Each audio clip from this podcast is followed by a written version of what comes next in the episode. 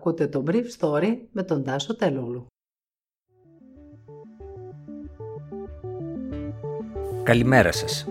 Είναι 3η 27 Απριλίου 2021 και θα ήθελα να μοιραστώ μαζί σας αυτά τα θέματα που μου έκαναν εντύπωση.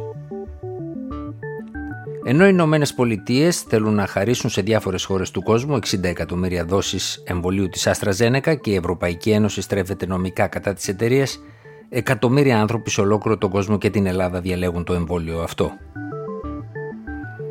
Τα σχόλια του Μπόρις Τζόνσον για σωρούς πτωμάτων που θα ήταν προτιμότερο να υψωθούν παρά να επιβληθεί ένα δεύτερο lockdown ξεσηκώνουν θύελα στο Λονδίνο. Ο σύμβουλος του πρόεδρου Biden, Άντριου Σλάβιτ, ανακοίνωσε χθες το βράδυ με tweet του ότι οι Ηνωμένες Πολιτείες είναι έτοιμες να μοιραστούν 60 εκατομμύρια δόσεις του εμβολίου της Άστρα Ζένεκα με χώρες του υπόλοιπου κόσμου όταν έχουν δημιουργηθεί οι προποθέσει γι' αυτό. Το εμβόλιο δεν έχει ακόμα εγκριθεί στις Ηνωμένες Πολιτείες παρά το γεγονός ότι η κλινική μελέτη στη χώρα αυτή είναι η πληρέστερη από όσες έχουν γίνει. Την ίδια ώρα η Ευρωπαϊκή Επιτροπή ανακοίνωσε ότι θα καταθέσει αγωγή κατά της Αστραζένεκα για αθέτηση των συμβολέων παράδοσης των δικών της εμβολίων στην Ένωση Κρατών. Η Επίτροπος Υγείας Στέλλα Κυριακίδου ανακοίνωσε με ανάρτησή της στο Twitter ότι στόχος της Ευρωπαϊκής Ένωσης είναι να διασφαλίσει πως οι παραδόσεις των εμβολίων θα τηρηθούν. Η εταιρεία που διευκρίνησε ότι δεν συμφωνεί με την απόφαση της Επιτροπής πρόσθεσε ότι θα κάνει ό,τι περνάει από το χέρι της προκειμένου να εμβολιαστούν όσο το δυνατόν περισσότεροι άνθρωποι αλλά φαίνεται ότι δεν παίρνουν πολλά από το χέρι της, καθώς το πρώτο τρίμηνο του χρόνου παραδόθηκαν στην Ένωση των Κρατών της Ευρώπης 30 από τα 120 εκατομμύρια των δόσεων και στο δεύτερο λιγότερο από 10 εκατομμύρια σε σύνολο 180. Μέχρι σήμερα δηλαδή, η Βρετανο-Σουηδική εταιρεία έχει παραδώσει λιγότερο από το 10% του όγκου των παραδόσεων για τον οποίο είχε δεσμευτεί, η αλήθεια είναι, με όχι τόσο κατηγορηματικό τρόπο εξαιτίας των συμβολέων που είχε υπογράψει με την Ευρωπαϊκή Ένωση. Η πρόεδρος της Εθνικής Επιτροπής Εμβολιασμών, ομότιμη καθηγήτρια Μαρία Θεοδωρίδου, ανακοίνωσε χθες ότι η Επιτροπή έδωσε στην Αθήνα το πράσινο φως για τη χρήση του εμβολίου της Johnson Johnson. Υπενθυμίζω, είπε η κυρία Θεοδωρίδου στην απογευματινή ενημέρωση των δημοσιογράφων που καλύπτουν το Υπουργείο, ότι την προηγούμενη φορά αναφερθήκαμε στο εμβόλιο Johnson Johnson που εκτός από το ότι είναι ένα πρακτικό εμβόλιο είναι αποτελεσματικό σε υψηλό ποσοστό άνω του 80% για την πρόληψη της σοβαρής νόσου και άνω του 90% για την πρόληψη της νοσηλείας σε νοσοκομείο. Είναι επομένως ένα εμβόλιο το οποίο περιμέναμε, ένα εμβόλιο πολύ χρήσιμο το οποίο θα πάει και εκεί που αδυνατούν λόγω τεχνικής δυσκολίας φυσικά να πάνε τα άλλα εμβόλια, κατέληξε η κυρία Θεοδωρίδου.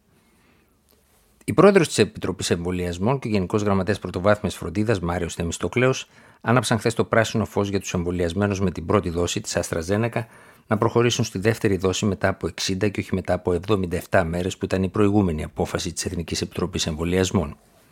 Η κυρία Θεοδωρίδου διευκρίνησε ότι η βέλτιση άνοσο απόκριση του συγκεκριμένου εμβολίου είναι μετά τις 77 μέρες.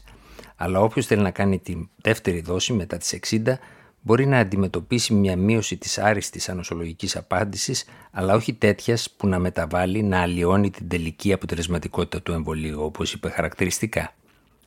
Η ρύθμιση αυτή θα διευκολύνει πολλούς εργαζόμενους του τουρισμού και τη εστίαση που θα ξεκινήσουν τη σεζόν με μια σχετική προφύλαξη εκείνης της πρώτης δόσης και ίσως μπορούν να κάνουν και τη δεύτερη δόση στον τόπο της θερινής τους εργασίας.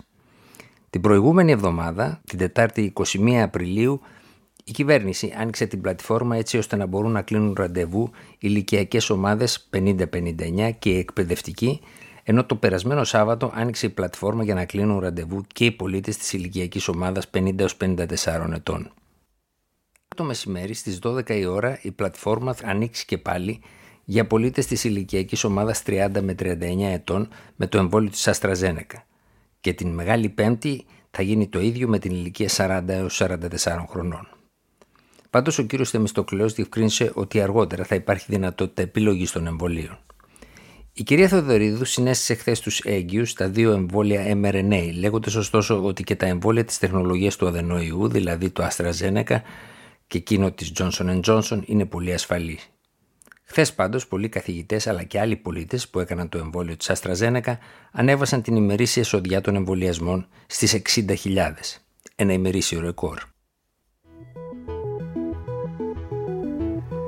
Η βόμβα έσκασε νωρίς χθες το πρωί στο Λονδίνο με τη διαρροή στην Daily Mail ότι ο Μπόρις Τζόνσον, πρωθυπουργός της χώρας, είχε πει σε μια θυελώδη συνάντηση στην Downing Street ότι θα προτιμούσε τα πτώματα να ντανιάζονται κατά χιλιάδες παρά να κηρύξει ένα ακόμα lockdown. Τα σχόλια υποτίθεται ότι έγιναν στο τέλος Οκτωβρίου του 2020, όταν κηρύχθηκε ένα δεύτερο lockdown για το οποίο είχε γίνει πολλή συζήτηση στο Λονδίνο. Αλλά ο ίδιος ο Τζόνσον και οι υπουργοί του διέψευσαν ότι ο Πρωθυπουργός είχε κάνει παρόμοιες διατυπώσεις. Ο πρώην σύμβουλος του Τζόνσον, Ντομινίκ Κάμινγκς, διέψευσε ότι ήταν αυτός η πηγή της διαρροής αυτής, όπως και εκείνων που αφορούσαν μεταξύ των άλλων τη χρηματοδότηση της ανακαίνησης του διαμαρίσματος του Τζόνσον με το ποσό των 200.000 λιρών ή τις δουλειές που έδινε σε μια πρώην ερωμένη του. Ο εκπρόσωπος των εργατικών, Σερ Κέιρ Στάρμερ, είπε ότι ξεπλάγει από τα δημοσιεύματα για την πρωθυπουργική αντίδραση στο δεύτερο lockdown. Πάντως ο Τζόνσον δεν ήταν ο μόνος πρωθυπουργός της Ευρώπης που ξόρκιζε ένα δεύτερο lockdown, υποσχόμενος ότι δεν θα το επιβάλλει. Ήταν το Brief Story για σήμερα, 3η 27 Απριλίου 2021.